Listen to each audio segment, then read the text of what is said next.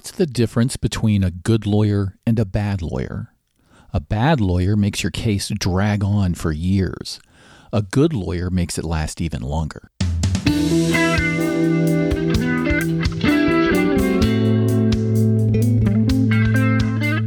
Welcome to the Cross Examiner Podcast, the Internet's courtroom in the case of rationality versus religion. Here, our host uses his experience as both an attorney and an atheist to put religion on trial. We solemnly swear that it is the most informative, educational, and entertaining jury duty you will ever do. And now, it's time for The Cross Examiner.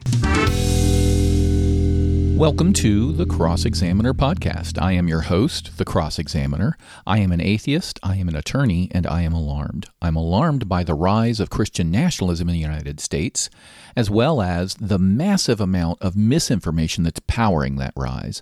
I started this podcast to both entertain and educate, and give you the tools to push back against that information. Today I'm going to be doing something a little different. I'm going to be reading an essay I wrote about three or four years ago that never got published. I think it's a perfect example of a discussion that we need to have about those in power lying to us in order to get what they want, which is one of the themes of this podcast. Hey there, Editing Examiner here. Just a quick note to people who are only interested in religious-based content. This episode is not for you. This is more about the legal system and the theme that I have in my podcast about people in power misleading people with misinformation. So it's about skepticism. And it's about modern political issues as they relate to the law, but it's not necessarily about religion. So with that said, back to the essay. It also ties to something that happened in the press today, but I'll talk about that at the end. So you'll forgive me if you detect sort of a reading style, but that's what I'm going to be doing. I'm going to be reading this essay. So I hope you enjoy, and we'll discuss at the end. Here we go. The essay is entitled Meese Reborn. Never attempt to teach a pig to sing. It wastes your time and annoys the pig. Robert Heinlein. Anyone who lived in the Washington, D C area in the late eighties likely remembers a poster that started popping up seemingly everywhere near the end of nineteen eighty-seven. Printed in primary colors with mixed fonts and evoking a Madison Avenue print ad of the sixties, the pop art poster declared, "Experts agree. Meese is a pig." The big question of the time was not why someone would call Edwin Meese, Attorney General under President Reagan, a pig. That had been well established by the time the posters started appearing. No, the big question was, who did this? This was a time before ubiquitous personal computers, Photoshop, and print on demand. Who had designed these posters? Who paid to have them printed? Who secretly hung them all around D C? It was a nineteen eighty-seven version of Banksy. The bluntness of the statement was provocative at the time. The simple pop art elements in the sixties styling were eye-catching. It played into the nation's zeitgeist of the moment. But the fact that it was done anonymously created a mystery that changed it from a one-and-done local interest news blurb to a recurring story that spawned a fan base following and caused discussions on Sunday talk shows. News outlets such as the Washington Post and A P ran many pieces related to the posters, reporting on stories such as the mystery of the poster's authorship, T-shirts with the slogan printed on it were selling out due to massive demand, how the burgeoning Washington, D C hardcore punk rock scene, considered one of the United States' earliest and most influential punk scenes, helped spread the posters. The A C L U threatening suit when a bicycle messenger was denied access to Meese's Justice Department building because the messenger was wearing such a T-shirt. And the police and F B I questioning, ticketing, and even arresting people in relation to hanging and pasting the posters on public land. A footnote here. There's a great line in the story about the A C L U threatening to sue the Justice Department for kicking out the bike messenger. So he's wearing the T-shirt, right? He's wearing this T-shirt that says, "Meese is a pig." And the line from the story uh, says, quote, The experts manning the entrance at Justice Department decidedly did not agree about the allegedly porcine nature of their boss, Attorney General Edwin Meese the third. Allegedly porcine nature. Just had to throw that in there. Okay, back back to the essay. Meese is a pig was, in short, a thing. But why? To understand that, we must review a bit of history. By that summer, nineteen eighty-seven, Meese had spent nearly twenty-five years in public service, dating to nineteen fifty-eight. His jobs had ranged from working in California's district attorney's office to chief of staff for then-governor of California, Ronald Reagan, to eventually being appointed Attorney General of the United States by President Reagan in nineteen eighty-five, a mere two years before the Meese is a Pig posters started making their appearances. During this time in public service, Meese had created a reputation for himself, much of it quite negative. In fact, for over a year in the run-up to Meese's approval as Attorney General, Democrats repeatedly accused Meese of unethical conduct. Archibald Cox, who had been a special prosecutor in the Watergate affair, issued a report to the Senate in which he concluded that Meese lacked, quote, ethical sensitivity and was blind, quote, to abuse of position, an opinion that would prove to be all too true. Nevertheless, the Senate approved him by a margin of sixty-three to thirty-one. At the time, this was the lowest margin of approval of any attorney general since the nineteen twenties.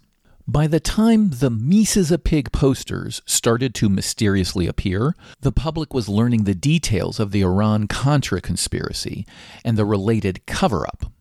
Iran-Contra had originated seven years earlier in July of nineteen eighty-one when a group of senior Reagan administration officials decided to secretly sell weapons to Iran, initially with the intent of trading arms for hostages and later with the intent of using the resulting money to fund the Contras, a loose group of right-wing rebel groups that sought to overthrow the Nicaragua government. Understanding Iran-Contra is essential to understanding the Meese is a Pig posters. There were three main problems with what the Reagan officials did. First, it was, and still is, illegal for the U S to sell weapons to Iran. In November of nineteen seventy-nine, Iranian students invaded the American embassy in Tehran.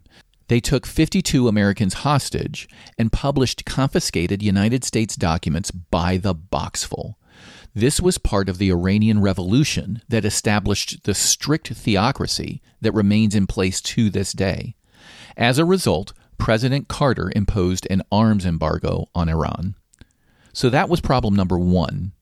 Selling arms to Iran was illegal.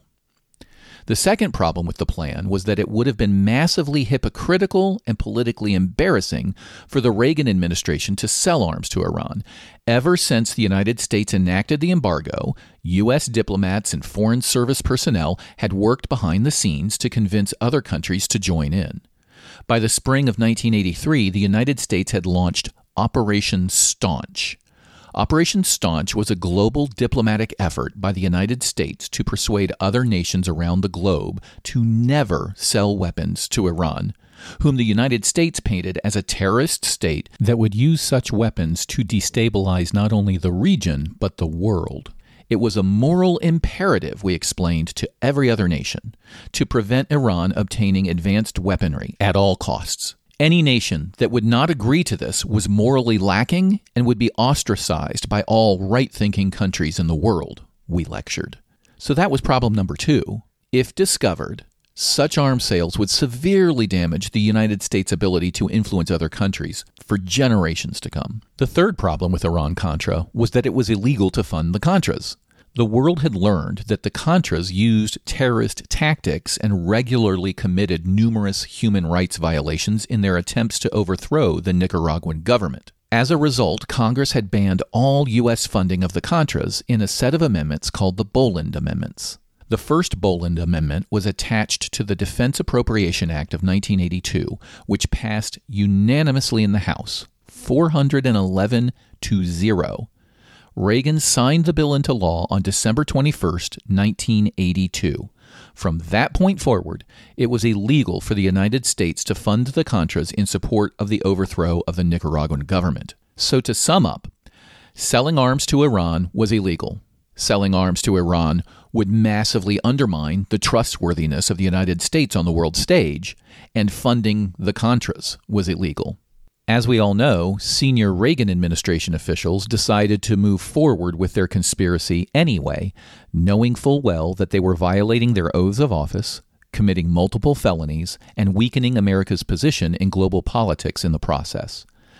In toto, the conspiracy resulted in nine different arms transactions that we know of, netting tens of millions of dollars that were funneled to the Contras, and the release of several Iranian-held hostages.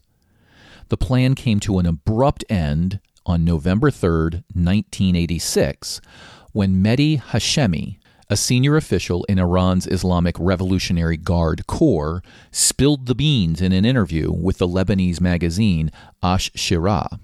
Some people believe that the original source of the information was a leak orchestrated by Arthur S. Moreau, Junior, who was assistant to the chairman of the United States Joint Chiefs of Staff. He was concerned, as the stories go, that the conspiracy had grown too big and was out of control, and he leaked the information to Iran so that it could be exposed by this foreign power. The support for that version of the story is not definitive. Let's just put it that way. One thing led quickly to another. A presidential commission led by Senator John Tower was formed to investigate the conspiracy. Congress also ran investigations. It was discovered that Colonel Oliver North had shredded massive amounts of documents to cover up the extent of the conspiracy and protect President Reagan. Eventually, President Reagan was forced to admit in a nationally televised speech from the Oval Office that he traded arms to Iran for hostages. This is where we return to the Meese is a pig posters. Meese was United States Attorney General during the Iran-Contra investigations. During those investigations, Meese himself was investigated for his involvement in the cover-up. The issue at hand was that instead of conducting a proper criminal investigation on behalf of the people of the United States, it became evident that Meese had focused on limiting the damage to and the criminal exposure of President Reagan. Meese initiated his own three-day sham investigation on November twenty-first, nineteen eighty-six. The committees investigating Iran-Contra would later criticize Meese for, among other things, failing to protect National Security Council documents that were later altered or destroyed by Oliver North, failing to take any notes during his interviews, and for claiming falsely at the end of his, quote, investigation, that Reagan did not know about a November nineteen eighty-five Hawk missile shipment to Iran until February of nineteen eighty-six. This last one, lying to cover up for Reagan, has extra importance. The independent counsel noted that this error was part of a greater pattern of omissions by Meese to protect Reagan. If Reagan knew of any illegal arms shipments and failed to report them to Congress, he could face criminal charges. As a result, when investigating whether Reagan knew about the sale, Meese never actually asked Reagan if he knew about the sale. I'm going to break here a minute and emphasize this. I wrote that in italics for the for the essay, but your investigation was as to whether Reagan knew about the sale, and you never ask him if he knew about the sale. This is Investigation one oh one. Sorry, getting on with this. Secretary of State George Shultz even told Meese on November twenty-second that Reagan had admitted to knowing of that shipment in advance, but Meese ignored him. Finally, on November twenty-fourth, the third day of Meese's investigation, he met with several officials, including President Reagan, Vice President George Bush, George Bush Senior, and Secretary of Defense Caspar Weinberger. At that meeting, Meese stated that the shipment in question may have violated the law, quote, but the president did not know. It was shown that Meese, Reagan, Reagan, Shultz, Weinberger, Bush, and Poindexter, all high-ranking officials, all had evidence that this was false at the time that this statement was made in this meeting. Thus, Meese was lying to protect the president. No charges were ever filed against Meese because prosecutors were unaware of Meese's false statements in the November twenty-fourth meeting until six years after their investigation had closed. By that time, too many witnesses had followed Reagan's lead to fail to recall details, and prosecutors were concerned that they would not be able to convict Meese if they went to trial. This is the main context of the Meese is a Pig posters in nineteen eighty-seven, six months after this sham investigation that attempted to hide facts, distort the truth, and subvert justice, all in the name of protecting his longtime friend and employer, Ronald Reagan. This is why the T-shirts were selling like hotcakes. This is why document couriers were appealing to the A C L U to protect them when they had their First Amendment rights violated simply for wearing the T-shirts. This is why young punk rock musicians felt compelled to risk prosecution by covertly hanging the posters all around D C. People were finding out the extent to which the Attorney General had covered up, lied, and conducted a purposefully incompetent investigation to protect a president who thought he was above the law. People were upset to think that, even after all that we had learned from Watergate, the United States had yet another Republican Attorney General committing crimes to protect another Republican president from criminal prosecution. Over the subsequent years, fourteen people were indicted in relation to the Iran-Contra conspiracy, eleven of which were convicted. Some convictions were vacated on appeal due to technical reasons, but six of the highest-ranking conspirators never faced justice for their crimes. Instead of facing time for breaking multiple laws, lying to investigators, or destroying evidence to cover up their crimes, they were instead pardoned by President George H W Bush on December twenty-fourth, nineteen ninety-two, six years after the Meese is a Pig posters helped draw national attention to the extent of Meese's complicity in cover-up inside the Reagan administration. The fact that Bush issued the pardons on Christmas Eve was lost on no one. You see, during the Iran-Contra investigations, then Vice President Bush had also been implicated in the conspiracy. Independent counsel Lawrence Walsh, who had led the investigation into Reagan officials' criminal conduct in the Iran-Contra scandal, noted a pattern of, quote, deception and obstruction by Bush, Secretary of Defense Caspar Weinberger, and other senior Reagan administration officials in relation to the Iran-Contra investigations.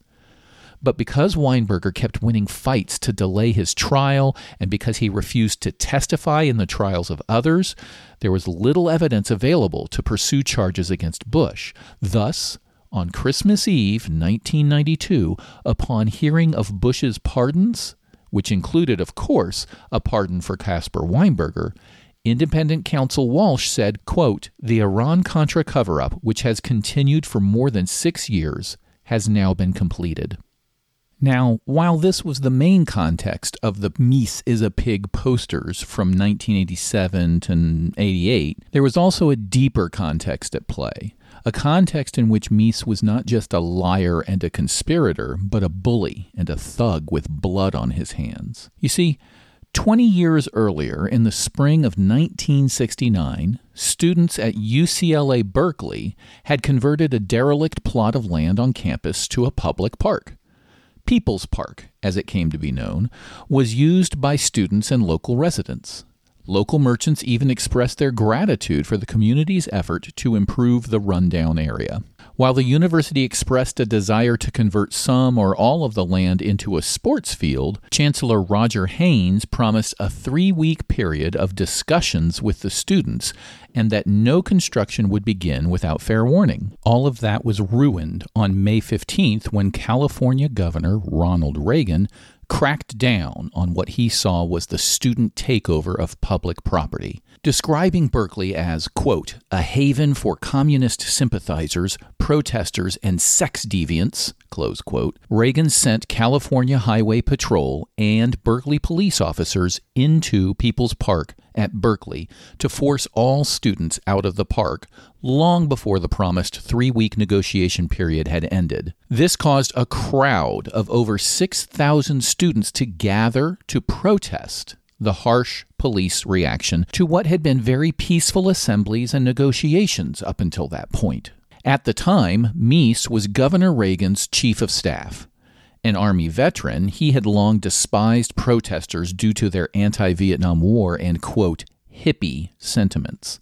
On the day of the protests, Meese assumed responsibility for the governmental response to the People's Park protest. Under Meese's direction, officers in full riot gear obstructed their badges to avoid being identified and attacked the students with nightsticks and, eventually, shotguns loaded with buckshot the same size as thirty-eight caliber bullets. The police, not satisfied with shooting running protesters in the back with shotguns, decided to shoot at people simply watching from the rooftops. That day, police shot and killed James Rector, a young man who was visiting friends in Berkeley and who was peacefully watching from the roof of Grandma Books bookstore. Carpenter Alan Blanchard was permanently blinded by a load of birdshot fired directly to his face by police. In all, at least one hundred twenty Berkeley residents were admitted to local hospitals for various police-induced injuries, including head trauma, shotgun wounds, and broken bones. The actual number of seriously wounded was likely much higher because many of the injured did not seek treatment at local hospitals to avoid being arrested.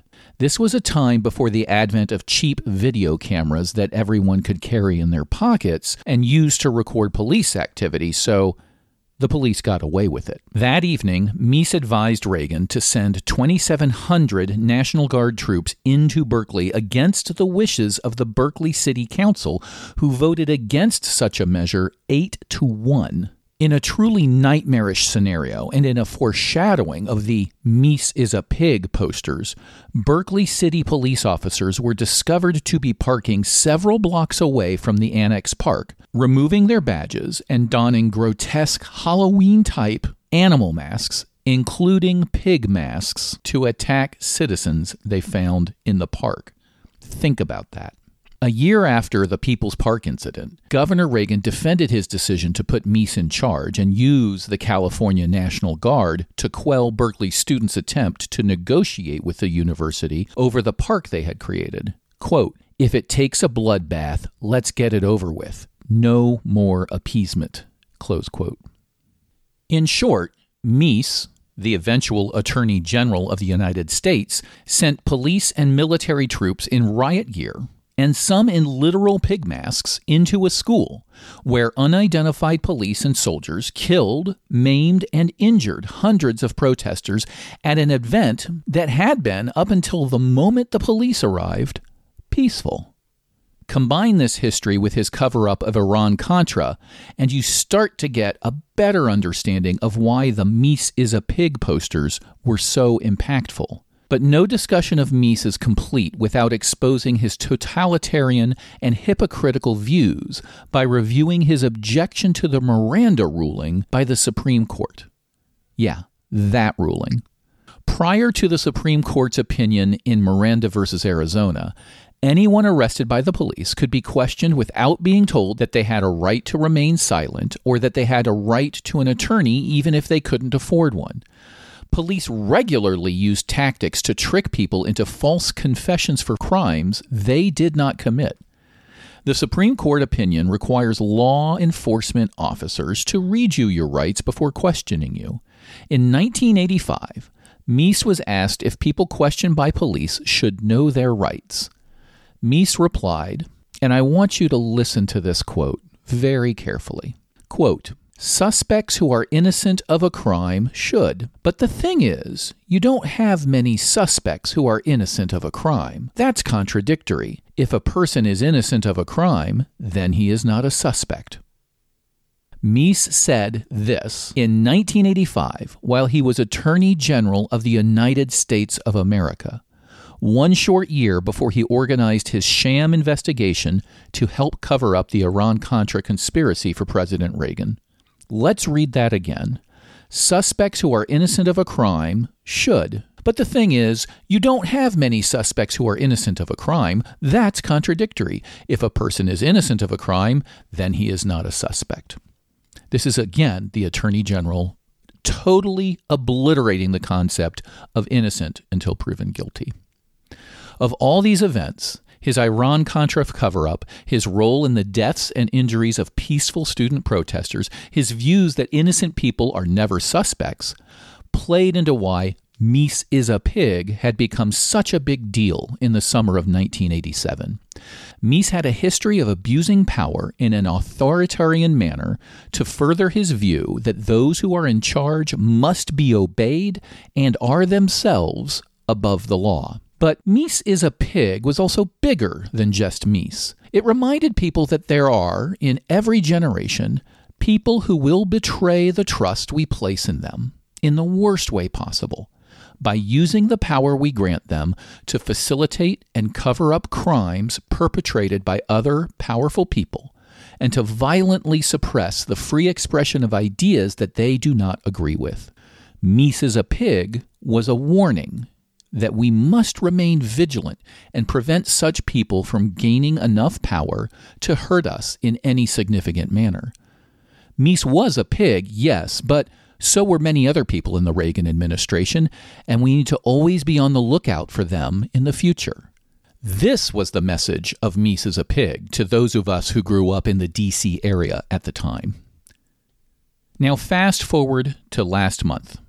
Editorial note, I wrote this several years ago during the investigation into Trump's ties with Russia. Fast forward to last month when the New York Times reported that Trump's former Attorney General, William Barr, pressured special counsel John Durham, possibly even conspired with him, to mislead the public about the Justice Department inquiry into Trump's ties with Russia. Instead of following the evidence where it led them, they and their teams sought to find flaws in the Russia theories in order to protect Trump. In other words, Barr was more concerned with covering up the potential crimes and misdeeds of President Trump instead of doing his duty to investigate criminal activity. We have previously heard Attorney General Barr spin the motivations of a president who issued pardons to cover up his own crimes and to reward his conspirators. We have witnessed Attorney General Barr duck and dodge when questions about his use of violent secret police, none wearing pig masks this time, against peaceful protesters he disagrees with while ignoring the gun-carrying, violent protesters he does agree with. Seeing all of this, we should all be reminded of the Meese is a Pig directive to always be on the lookout for the next Meese. Were that the end of the story, it would surely be enough. But surprisingly, there is an even closer tie between the Meese is a Pig poster and former Attorney General William Barr. In this case, the tie lies in the area of presidential pardons. Normally, presidents don't pardon people on a whim. Normally, there's a process that takes place that involves deliberation and discussion with senior administration officials. That discussion almost always involves advice from the Attorney General of the United States. The discussion that George H W Bush had surrounding his pardon of Caspar Weinberger to protect himself from any dirt Weinberger might have on him also involved the Attorney General at the time. And wouldn't you know it, the Attorney General who advised Bush to pardon a potential co-conspirator was none other than William Barr. That's right, the same Attorney General who recommended Bush pardon Iran-Contra conspirators as a Christmas Eve gift in order to protect himself, this week has been yet again exposed as continuing to secretly and sometimes outrageously obviously attempt to cover up President Trump's misdeeds and crimes and justify the brutal Meese-like tactics Barr himself employed in ordering federal troops to attack peaceful protesters in D C, Oregon, and elsewhere. This is the William Barr who caused nineteen hundred former Justice Department employees to repeatedly call for his resignation because he moved to drop the case against a close Trump ally, Michael Flynn. This is the William Barr who, while recommending Trump not pardon admitted Trump conspirator Roger Stone, did not oppose the commutation of Stone's sentence. From political cover-ups to pardons and abandoned cases for conspirators to the use of violent secret police against peaceful American protesters, Barr's actions echo that of Meese's to such a degree one might think he is Meese reborn. Meese is a pig should be echoing in all of our minds every time we see Barr covering up the crimes and misdeeds of President Trump. Meese is a pig should be a chant we say to ourselves when the next Barr sends secret police to violently punish those that the people in power disagree with. Meese is a pig should be a constant refrain as we continue the fight for the soul of our country. Hopefully, those of us who don't want our elected officials to break the laws that they are hired to enforce will learn from the Trump era and be more prepared to spot the next Meese when he or she rears their authoritarian head. And maybe, just maybe, next time we will keep that pig locked in its pen. Maybe. Postscript. There is hope. This poster was spotted in D C in twenty sixteen, and I include a picture of a sign that says, "Experts agree, Trump is a pig." So that was the essay that I wrote years ago to rail against what I was seeing as repetition of history. Barr really is Meese reborn. Meese was a pig. For those of you who were not alive and don't remember him, it is astounding when you go back and look at all the things that he did in his role as Attorney General of the United States and Attorney General of California. The people he killed, the lives he endangered, the laws that he broke, and the crimes that he covered up. Here's a clip of Barr testifying before Congress under oath as the Attorney General, and they are questioning him about the Russia scandal for Trump. If you recall correctly, there was a ton of evidence that Russia was assisting Trump in getting elected by many different means. We had cyber warfare basically going on, where there was an army of operatives in Russia that were using fake identities on Facebook to create support groups for Trump. They were so good at sowing distrust and resentment in America, they would have different support groups on different sides of the aisle in their pockets, either because they were the leaders or because they were influencing the leaders. There was even cases where they would have the two different sides show up at an event on the same day for the express purpose of causing them to start fighting and get on the news. This is how deep it ran. We had Russian operatives exposed as illegal lobbyists distributing money and trying to influence politicians to help Trump get elected. All of this is going on, and Barr is testifying before Congress to try to explain what the law is. So in this clip, Representative Cicilline, David Cicilline from Rhode Island, is asking Barr about the state of the law regarding foreign entities aiding people in getting elected in the United States. Listen to what Barr says. Is it ever appropriate, sir, for the president to solicit or accept foreign assistance in an election? It depends what kind of assistance.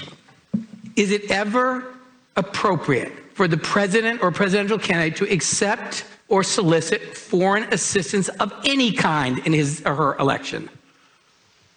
No, it's not appropriate. Okay. Sorry you had to struggle with that one, Mister Attorney General. That's a nice little burn there at the end, but the audio to me was extremely striking. This was not a man who was seeking to thoughtfully and honestly answer Congress's questions. He's the Attorney General. He's there testifying about the state of the law, and his first instinct was to protect Trump. His first instinct was to try to find some wiggle room and say, well, it depends. Now, granted, as lawyer, as lawyers, anybody who's been to law school knows that the only proper answer to a law question is, it depends. But that's not what's going on here. What's going on here is there is a rule that says it's not appropriate for any outside country to come in and affect our elections, to assist one person over the other. That's just not allowed. And here's Barr freewheeling it. Here's Barr instinctually trying to cover up for Trump out in the open. That's what I meant in my essay when I said sometimes it's not so hidden what they do. Things like this, right? So I hear you asking, this is all very interesting, but why are you doing this today? What does this retired attorney general have to do with anything? Well, as you may have heard, a certain ex-president, Trump, has been indicted on federal charges, and the charges are very serious. The indictment runs into close to one hundred items. There's thirty-six counts that he's going to be charged with. Most of them run up to twenty years in prison each. It's it's big boy time. It's serious business. The right-wing media and the right-wing supporters of DeSantis and Trump and all of these people are going absolutely apeshit over this indictment. Here is Carrie Lake addressing this indictment to her followers. I have a message tonight for Merrick Garland and Jack Smith and Joe Biden. And the guys back there in the fake news media, you should listen up as well. This one's for you. If you want to get to President Trump, you're going to have to go through me, and you're going to have to go through seventy-five million Americans just like me. And I'm going to tell you, yep, most of us are card-carrying members of the N R A. Most of us are card-carrying members of the N R A. You're going to have to get through us if you want to arrest or indict Trump. This is Carrie Lake basically threatening political violence, either civil war or assassinations or the killing of federal officers. I don't know why these people were cheering. These people are supposedly, right, the Law and Order Party, but we know that that's a lie. It's law and order when it's cops sitting and kneeling on the necks of black men, but it's conspiracy theory time when they're coming after one of your heroes, one of your political champions who gives voice to your racism, right? Or your conspiracy theory. And side note, I am editing this right now. This was recorded days ago. I am editing this at a time when uh, Trump has, in fact, been arrested. And I didn't see Carrie Lake there at all. So great speech, Carrie, but we know it's just hot air.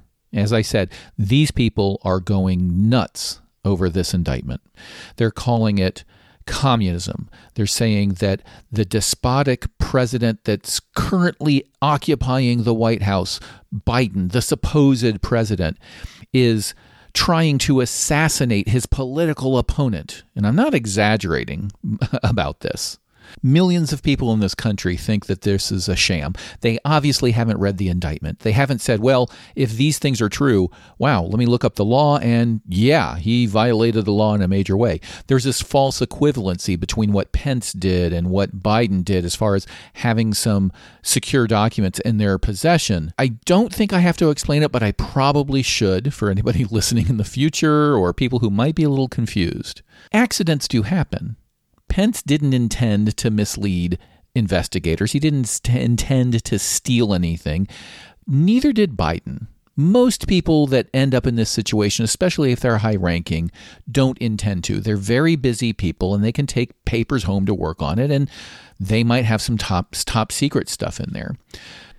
The key to analyzing how these cases were treated is the following. In all three cases, the government went to these officials and said, we believe you have some documents. They are top secret or some otherwise classified documents.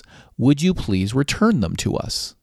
Two of the people said, oh, wow, my bad. Sure, here you go. And that was the end of the matter. One person said, no, I don't have any documents. And if I did have any documents, I don't want you looking at them. And what's that over there?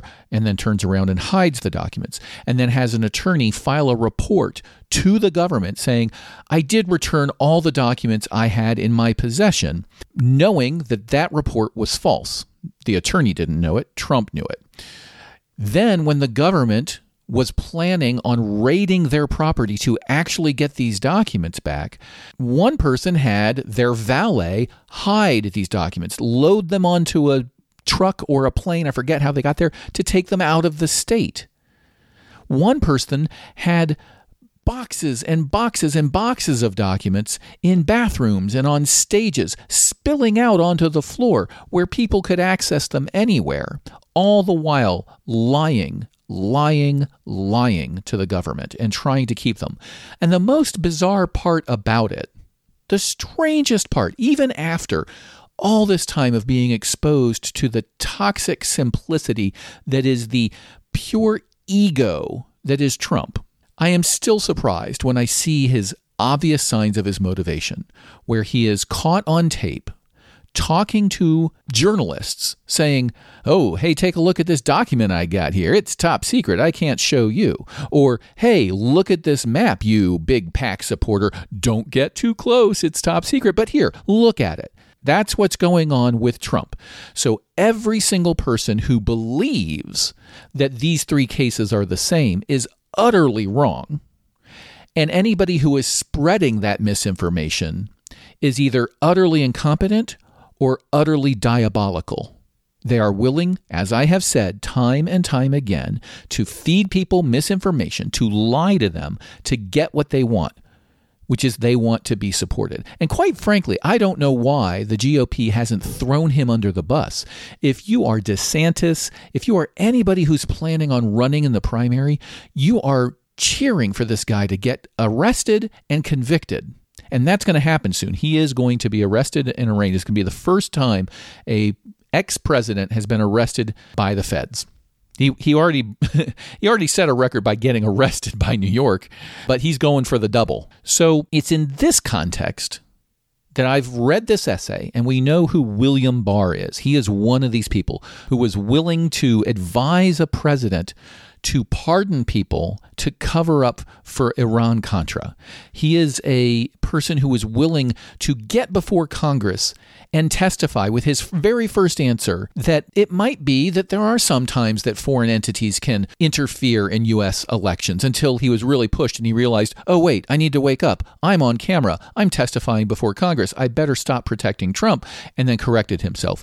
It is this toady that is William Barr who spoke today about this Trump indictment. And I want you to listen to what he said. If even half of it is true, then he's toast. It's a very detailed indictment, uh, and it's very, very damning. And this idea of presenting Trump as a victim here, a victim of a witch hunt, uh, is ridiculous. Barr said that on Fox News today. Wow, right? So write down the time and date. I am actually going to agree with Bill Barr right to, right now for this one point. It is damning. The indictment is damning. Uh, he is absolutely right.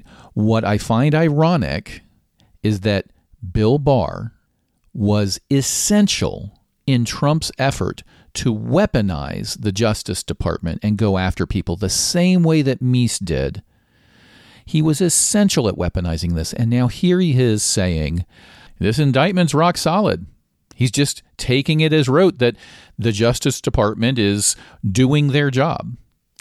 So if a person like Bill Barr, a person like Edwin Meese, reborn in Bill Barr, is coming out and telling everybody, this is really bad news for Trump, you can believe it. So the lesson I'd like to convey from this particular essay is the same as has been a theme of my podcast. People in power will lie to you. They will cheat you. They will use their power to cover up their crimes and get what they want. It doesn't matter whether they're in your political party or your opponent's political party. You need to be skeptical of their claims. We need more government happening out in daylight, because only when we have evidence that they are on the up and up should we believe that they're on the up and up. I'm going to put a lot of reference links in the details for this particular episode. I'll put a picture of the original Meese is a Pig poster up there. I will put an interview for those of you who are interested in uh, the atheist angle here. Christopher Hitchens debated Edwin Meese on live T V after Iran-Contra. There's a term called hitch-slapped in the community about when Christopher Hitchens uh, tears into somebody. They got hitch-slapped. This is one of the biggest hitch-slaps you will ever see. So I'm going to link a video there. Edwin Meese cannot believe that this young upstart is questioning his authority, his word, and Hitchens calls him a liar to his face on Pat Buchanan's program live on T V. And Edwin Meese loses it. He has no way to come back other than to just start pounding the table and getting furious that this young man would dare question that he was an honorable man, when the evidence by that point was overwhelming. And I, I encourage you to go watch it. The video quality is not the best because it was taken back in the eighties, but it's worth a watch. It's kind of short, and it's it's like a love letter from beyond the grave from Christopher Hitchens when I saw this. And I'll remind you, whenever you see shady politicians nominating their friends to positions of power, just keep repeating to yourself, Meese is a pig. I'll see you next time. This has been the Cross Examiner Podcast, the internet's courtroom in the case of rationality versus religion. If you enjoyed this podcast, please consider subscribing. See you soon.